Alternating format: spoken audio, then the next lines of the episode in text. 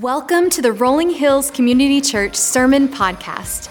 In our Advent Sermon series, The Language of Christmas, we are unpacking five ways to show love to one another physical touch, words of affirmation, quality time, acts of service, and giving of gifts. Jesus lived a life of perfect love for God's people.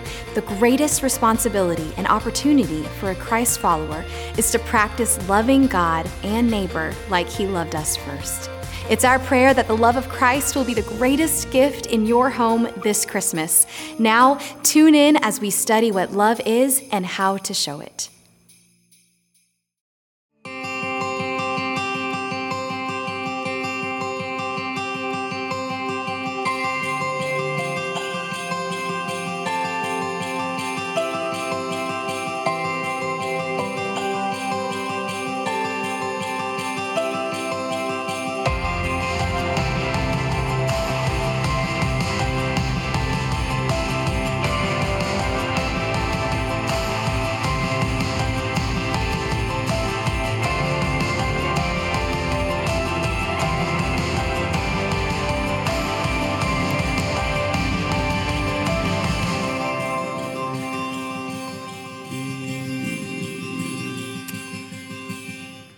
Good morning, good morning, Rolling Hills Church family. It's so good to be together today. And I want to say a big welcome to all of our campuses, or all of our campuses are joining in today. So, welcome to our Nolensville campus. So excited about the new building coming online in just about two months. It's going to be awesome.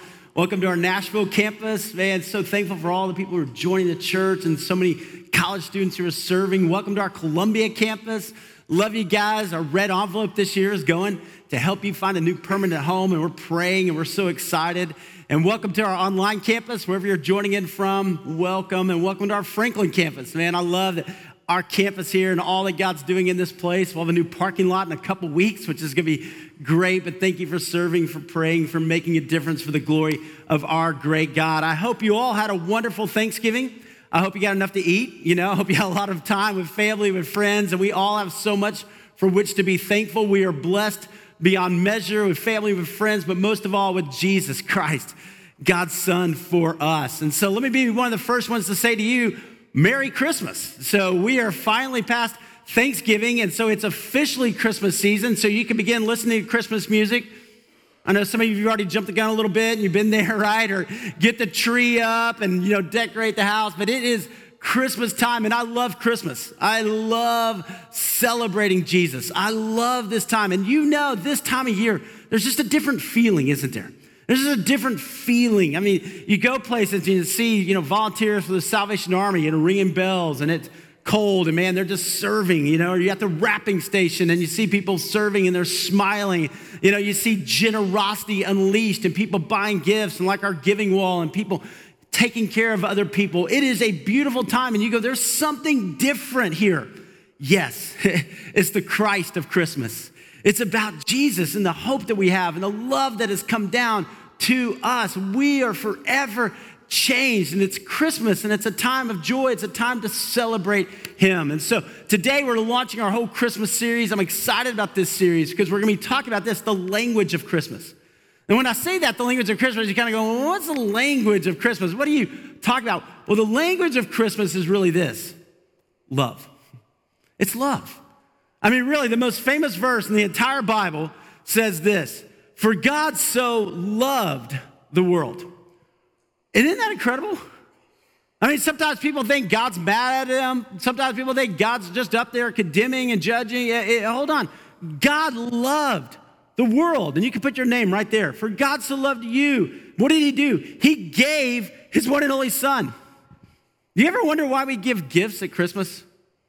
Never wonder why that guy, like, we're giving gifts to family, to friends. Maybe you were on Black Friday, you're braving the crowds, and you're, you're online shopping or whatever. You were just trying to get gifts to give. Where did all that come from? God. God's a giver. Praise God for that, right? You know, God so loved the world that he gave, and he gave his one and only son that whoever believes in him should not perish, but have eternal life. The heartbeat of God to redeem and to restore. The heartbeat of God is for you and for me to have eternal life with Him. I mean, praise be to God. And so we want to talk about that, this language of Christmas and how we grow in our love for God, how we bring Christ into our hearts, how do we bring Christ into our homes this year. And that's what we're discussing today. Now, as we think about this, right, this language of love, for a lot of us, man, love maybe is hard. Maybe, you know, they're in these different dynamics, these different relationships. But deep down inside, we all know we want real love. We want to be fully known. We want to be fully accepted by God and by those around us. We want to have those real relationships. And sometimes we talk about love like it just happens, right? Like I fell in love, right? I was walking along and I fell in a hole, right? I was just like, I'm in love, right? But, but love is more than that. Love is this choice. Love is choosing to love. Love is responding to others. Love is putting others before ourselves. And for us to grow in this area of love, and if anything else this Christmas, we could grow in our love for God and in our love for others. Wow, this will be a great Christmas. Jesus said the most important command, right? Love the Lord your God with all your heart, with all your soul, with all your mind, with all your strength. And the second is like it love your neighbors yourself. So this Christmas, I pray we can grow in love. I pray we can grow in love. Now, sometimes the holidays are tough, right? You got different family dynamics and you got all these things that are at play. And sometimes a lot of people are home and sometimes it's really busy and, and we got lots of things that happen. But what if this Christmas we can really bring love into our hearts and into our homes? What if this could be a Christmas that's different? What if this could be a Christmas that we glorify God with everything in us and we grow in that love?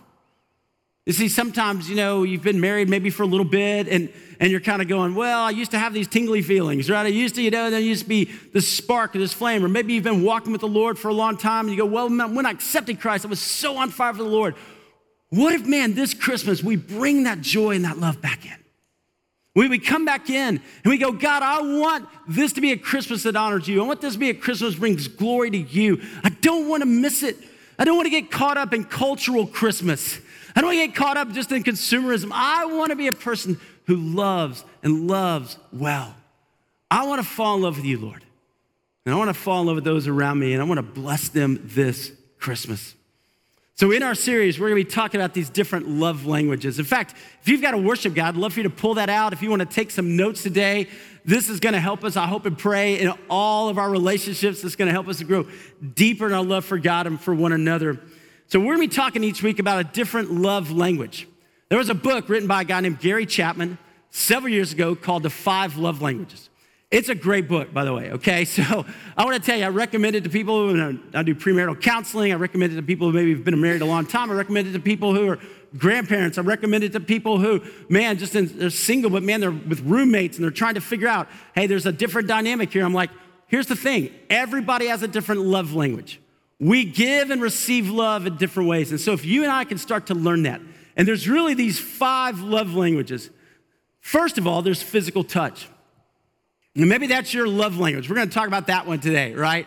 And you just kind of that person, man. You just express love through the physical touch. The second love language is this words of affirmation. And we're going to talk next week about this. But man, our words carry weight right? Our words can build up or our words can tear down, right? And so for us, man, we have to understand we give love or boy, we hurt others through the words that we say. We'll talk about that next week. Look at this one acts of service. Some of you, this is your love language. And Thanksgiving was your go mode, man. I mean, you were like cooking, you were cleaning up, you were taking care of everybody, and, you just wanted somebody to recognize and go, hey, thanks a lot, you know, but, but it didn't matter because you were gonna do it because that was the way you express love. And you're, you're just great at that. And you thrive in that area. For another one is this the giving of gifts. The giving of gifts. And we're going to talk about that on Christmas Eve, how we give and how we receive. And then this other one is this it's quality time. Quality time, the time that we spend, the quality time with others. Somebody said you spell love T I M E, right? Time. And how do we have that time and how are we giving that time? And I think this is why Christmas is so important for us having that time with one another and expressing love because that's what God did for us. Hey, if you have a Bible, open with me to the book of Matthew. Matthew chapter 1. Matthew chapter 1. Love for you to see this today. Man, this is Christmas, guys. I love this time. So, Matthew, first book, New Testament, uh, you know, written by Matthew, one of Jesus' disciples, guy who used to be a tax collector. He was kind of into money. That was his whole world, right? He walked away from it all to follow Jesus. And man, God did great things in Matthew's heart and life. And we got these four gospels that all talk about Jesus. And Matthew and Luke are the two that record the birth narrative. You know, Mark kind of fast forwards to Jesus' earthly ministry. John talks about the spiritual. The word became flesh and dwelt among us. But let's go back to that first Christmas. It says in Matthew chapter 1 this is how the birth of Jesus, the Messiah, came about. The Messiah, the one everybody was waiting for, okay? So you can imagine before Jesus came into the world, I mean, there was so much fear, there was darkness, there was dread. I mean, it was pretty scary, right? I mean, you, you know, it was at night, there was there were people be scared, there were all this talk of demons. But the Messiah, the Messiah, the Messiah is coming. And so this is how Jesus, the Messiah, came about. His mother Mary was pledged to be married to Joseph. But before they came together, she was found to be pregnant through the Holy Spirit.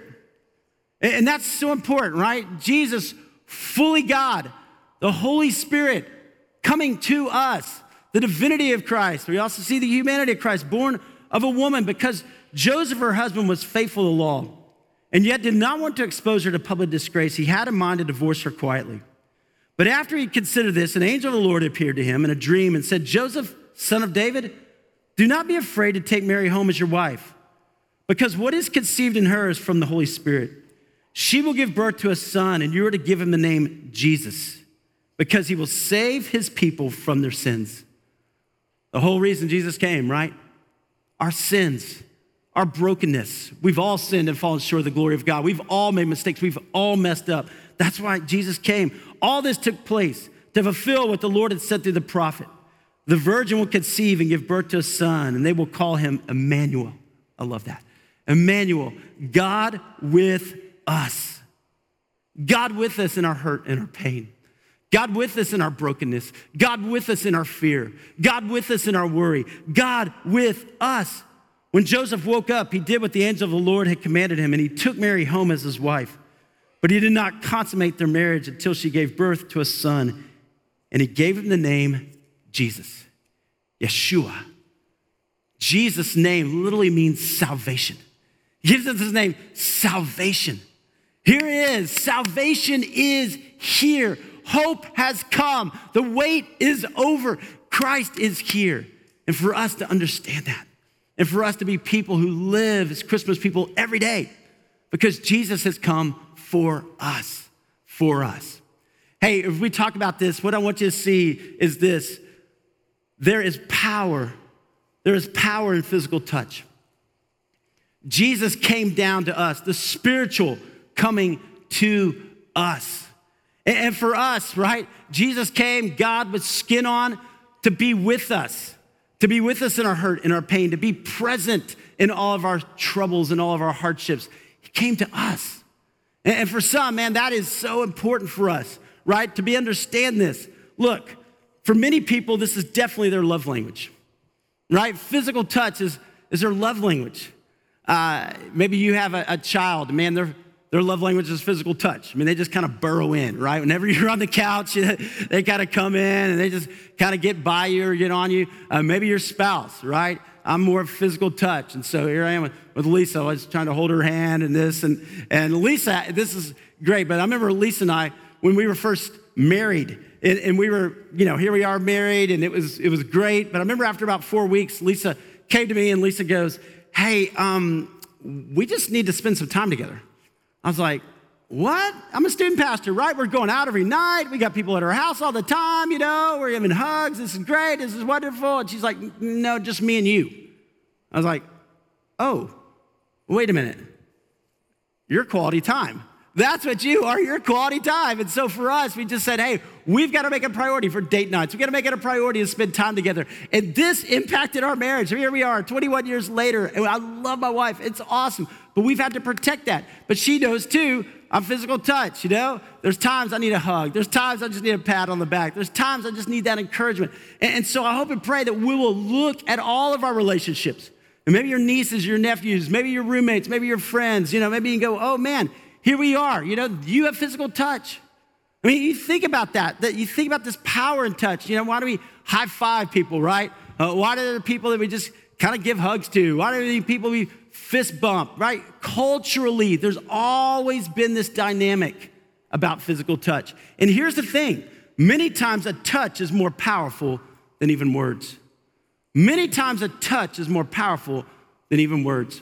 I remember being uh, in college and reading about this study in psychology, and, and, and maybe you heard about this, but this is crazy. I can't believe it even took place. But in the United States in 1944, an experiment was conducted on 40 newborn infants to determine whether individuals could thrive alone on basic physiological needs without affection. 20 newborn infants were housed in a special facility where they had caregivers who would go in and feed them, bathe them, change their diapers, but they would do nothing else. Nothing else.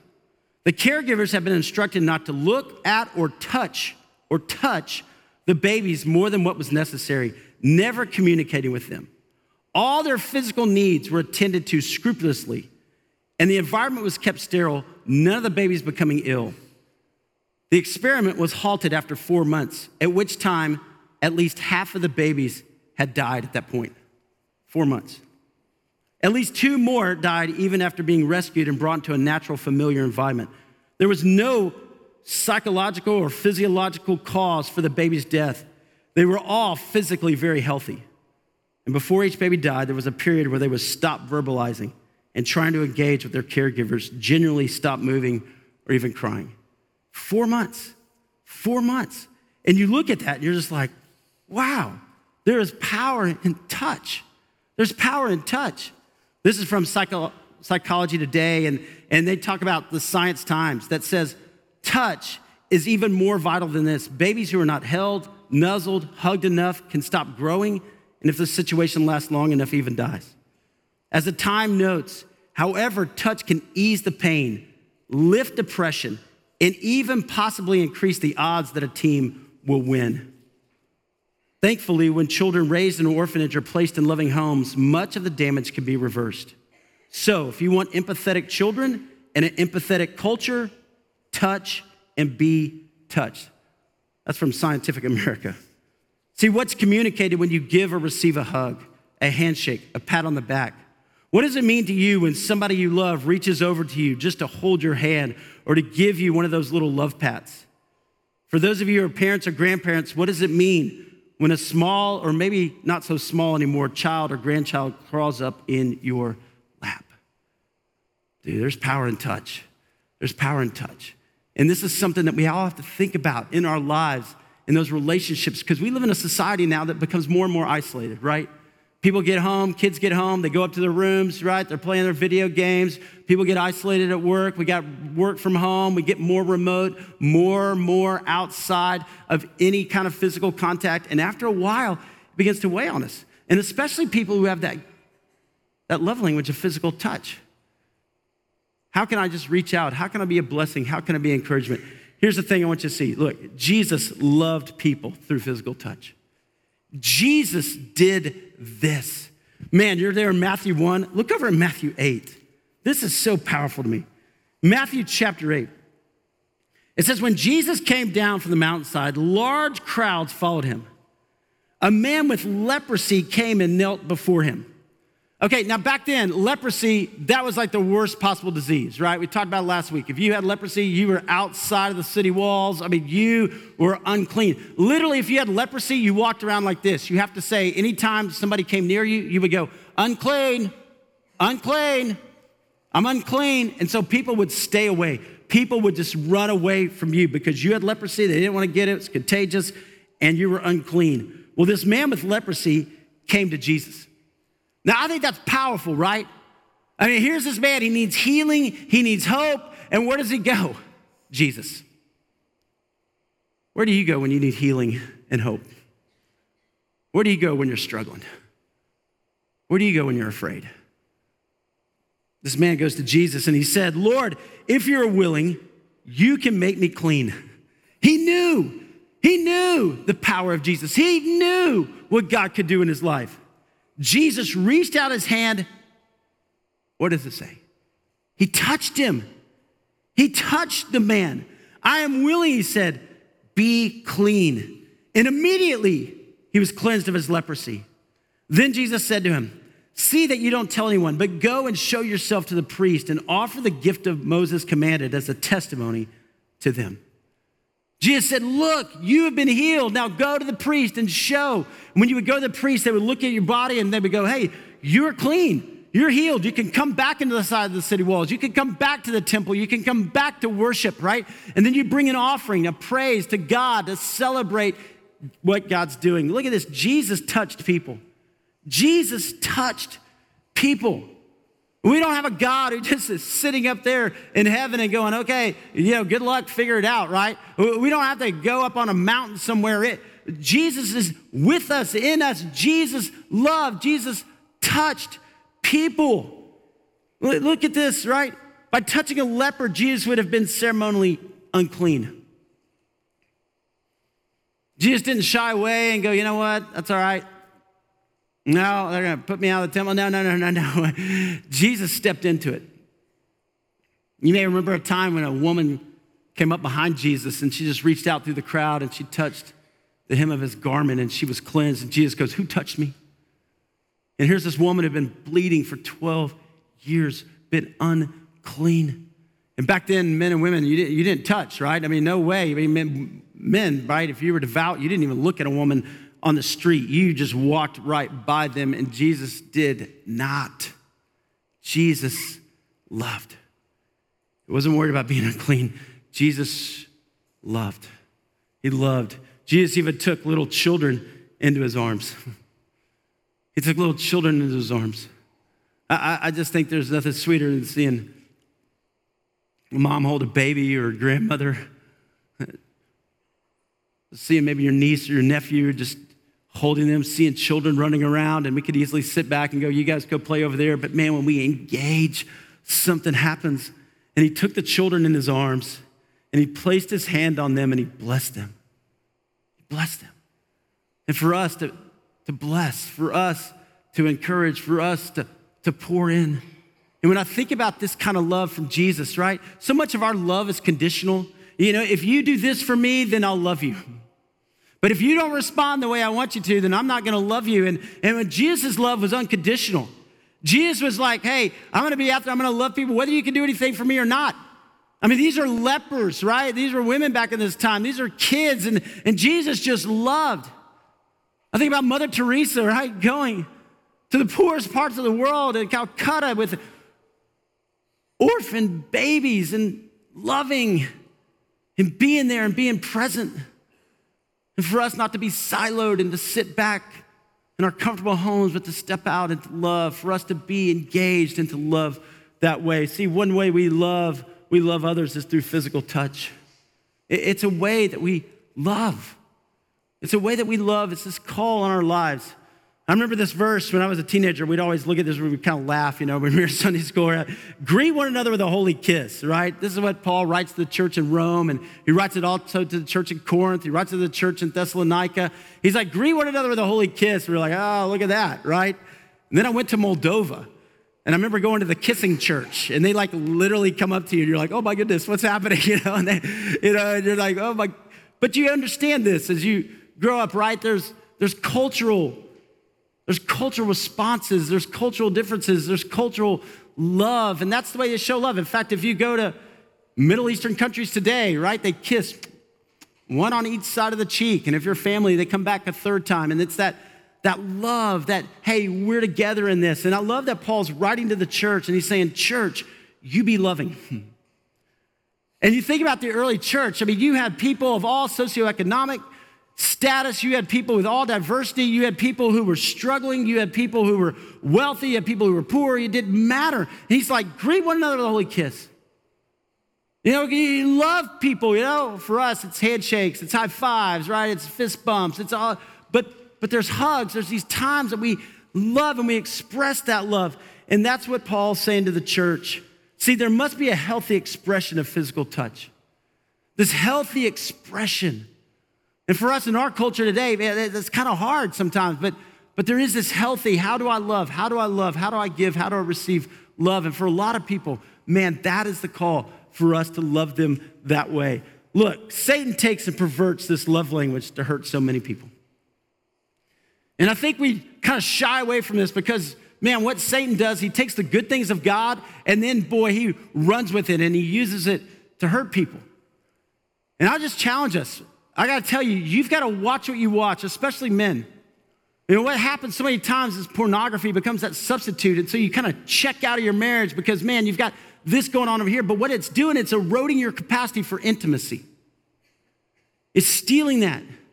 Ladies, you're more emotionally stimulated. And so what can happen so many times, right? You just go, well, I just need somebody to hold me. I just need somebody to be there for me. And I'm not getting that at home. I'm not getting that in my marriage. And so, man, I'm going to find that place. And, and next thing you know, right, you just begin to drift away. You begin to drift out. You begin to check out of those relationships. You're like, hold on, stop. Uh, time out. Satan is taking that and, and perverting that. You know, we work with so many orphan kids in Moldova, and there's so many kids are susceptible to the sex slave trade. It's just a broken world, it's a fallen world. And I, so frustrated with the evil in this world today. And sometimes that can keep us, keep us from even reaching out, even talking or even being around people, right? But that's only Satan trying to get a foothold in our lives or in our marriages or in our hearts or in our homes. And we got, no, no, no. There are times you protect yourself, right? You protect yourself. You're wise. I remember Billy Graham, the great evangelist. Remember, he wouldn't even get on an elevator with with a woman, if it wasn't his wife, he would just be like, okay, if it's just the two of us, we're gonna kind of back away here. But he also, man, he gave a ton of hugs and handshakes. I mean, he was always there. He was praying with people and praying over people. And what you begin to realize is there's power in that touch. Just do it appropriately. How do I do it appropriately? How do I do it in a way that's gonna honor God? How do I do it in a way that's gonna bless other people? I think what we've seen with COVID, right? We had two years of this isolation, this social distancing, and and, and man, it, it was hard. It, it was hard. I mean, it was hard medically, but it was also hard psychologically. And now we're kind of re engaging, but how do we do that in a way that's going to bring honor to glory to God and express God's love? The spiritual love came down. Look at this Jesus loves us this way through others. Jesus loves us this way through others. It says, Then Peter and John placed their hands on them and they received the Holy Spirit. You know, back in the Old Testament, right, if you wanted to worship God, you went out to the tabernacle. And, and you got to think that the tabernacle was set up, it was in the middle of the camp, but people spread out. I mean, people had their livestock, people had their agriculture, and so it was a long way to come to the worship there at the tabernacle. Again, in New Testament, you go to the temple if you want to meet with God. And so people are coming, they're living far away. Some people, right, you go to Israel, you see that some people began to set up temples and idol worship because they didn't want to make the journey all the way down to Jerusalem. Jesus. Jesus comes, and now God with skin on begins to walk around, begins to touch, begins to heal, begins to redeem, begins to restore. That's what you see with Jesus. But then when Jesus ascends into heaven, he says, One greater than I will come, and the Holy Spirit comes, and now it's Christ in you. That's what you saw in the early church. And in those times of blessing, in those times of love, in those times of grace, see, we're called to be the hands and feet of Christ Jesus. We're called to be the hands and feet of Christ. We're called to offer love. We're called to offer grace. That's why we go on mission trips. That's why we go to Cool Springs Mall. That's why we go into our homes. That's why we go into our neighborhoods and shake hands and give gifts and pray over people because there's power. There's power in that. Physical touch brings healing and hope. Physical touch brings healing and hope. And maybe you think about, man, the times that people prayed over you. Maybe you can think back in your life and you go, oh man, the time I was sick and people came and prayed for me. Maybe you can remember your baptism and that, that touch, you're your old way of life and you're being raised a new life and you just felt God's presence with you. You, you had that pastor, you had that parent, you had that friend that was with you, but man, you felt God's presence. Maybe you think about, man, in your life, that ordination, whether it was A6 or C3 or whether you were ordained in ministry and people came and laid hands on you? I remember that we have a guy on our staff team, and, and uh, he didn't like physical touch. It was kind of his scary thing. And so one time we got all these little hands. We kind of came toward him. We were like, hey, we're coming for you. You know, he's like, ah, you know. And uh, he was just like, oh, man, I don't know about this, right? Played football and all these things. But then there was this time we put him in the center and we all came around and things were happening in his life, changes were going on, and we, we came in and prayed over him and this big guy is just weeping, just weeping. Praying for him, praying for his family, praying for God's work in his life. And in that moment, you just saw the Spirit of God. You saw the Spirit of God. And I think for you and I, we have to begin to understand that opportunity we have. And whether it's praying over your children at night, you come in, just lay your hand on their head, or praying over your grandkids, whether it's reaching over and holding the hand of your spouse, whether it's praying for your niece or your nephew and the people who come into your home and just say, hey, listen, I, I just want to give you a hug. I want to tell you I care about you. I want to tell you that God loves you. I want to tell you that God's got a plan for your life. See, here's the thing allow God to love through you. Maybe this isn't your love language, but boy, it's somebody else's. And for you to kind of step out past yourself, for us to step out past ourselves and say, I want to be the hands and feet of Christ, and, and God use me. Because love came down. Jesus left the throne room of heaven and came down to us to be with us.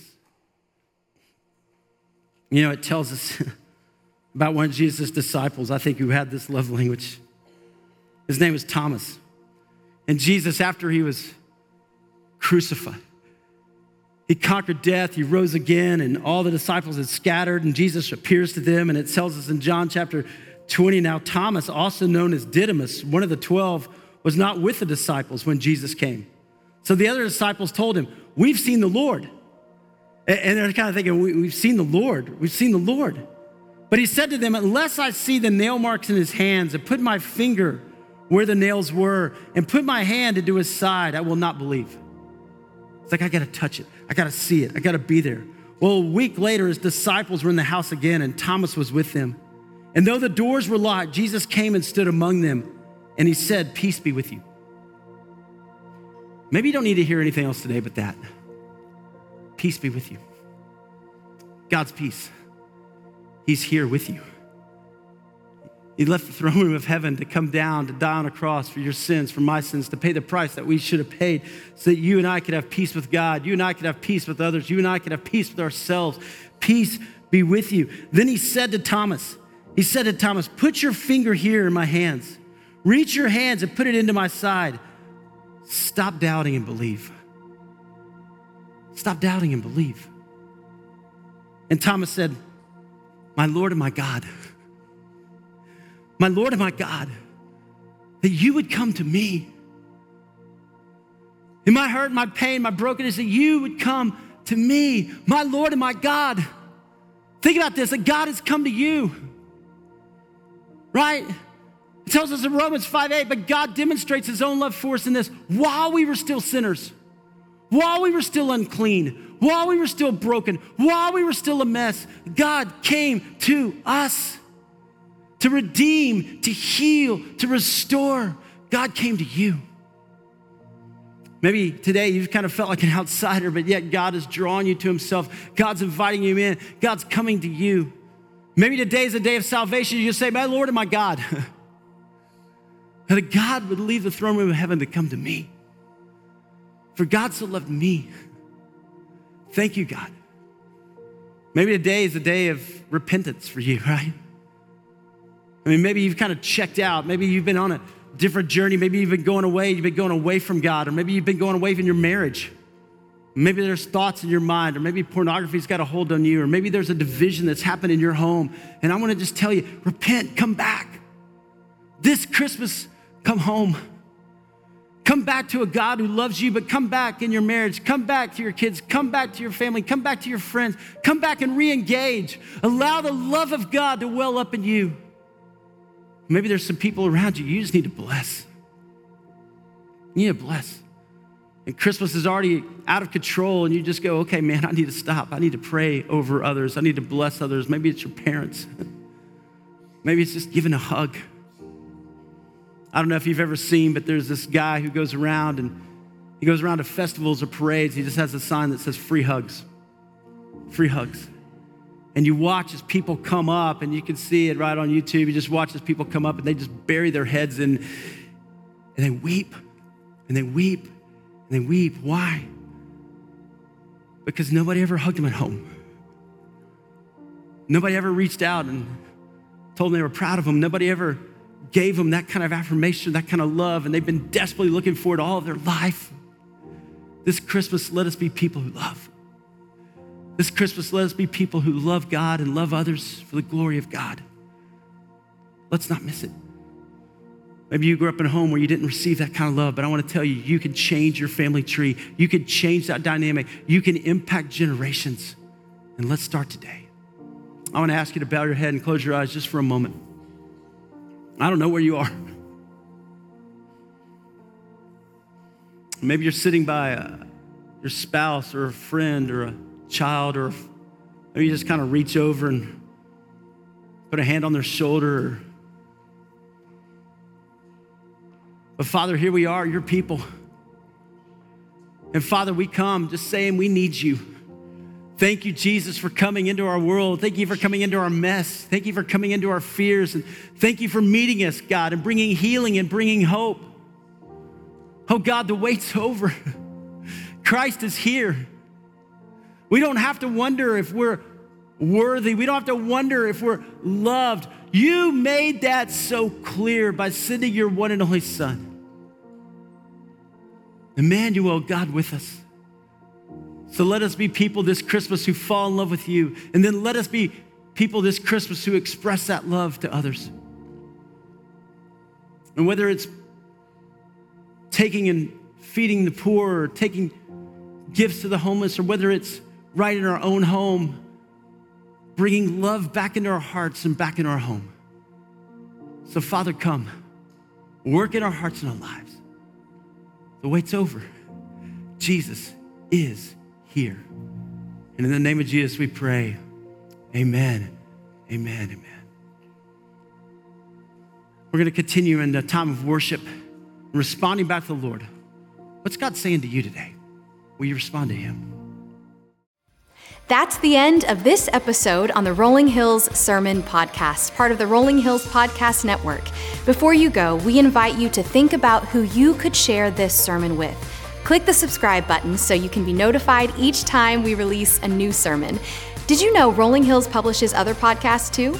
Check out the Making History Parenting Podcast, Men's Leadership Network, and the RH Women's As You Go podcast. If you're interested in learning more about Rolling Hills, download our app, follow us on social media, or visit our website at rollinghills.church. And lastly, from the church family to your family, Merry Christmas.